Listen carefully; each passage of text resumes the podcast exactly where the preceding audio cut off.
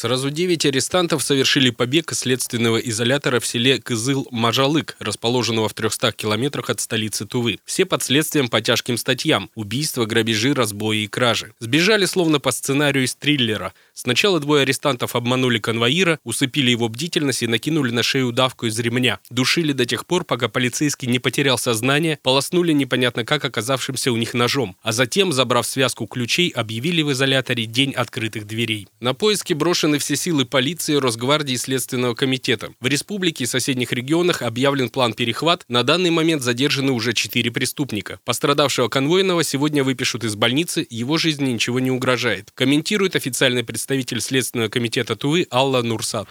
Вышли, попросили дежурного уже с целью совершения побега. Они попросили его отвезти их в камеру, где у них вещи находились. Они попросили его переодеться. Ну, вернее, попросили их вывести, чтобы переодеться. Он их вывел, и уже после этого, значит, они, реализуя свой умысел, скорее всего, придушили его и нанесли уже после этого несколько ножевых ранений по телу. Он, я так понимаю, потерял сознание, и он уже не знает, как ему наносили уже ножевые удары. После этого они открыли остальные камеры, и семь человек к ним присоединилось. Вместе девять человек сбежали всего.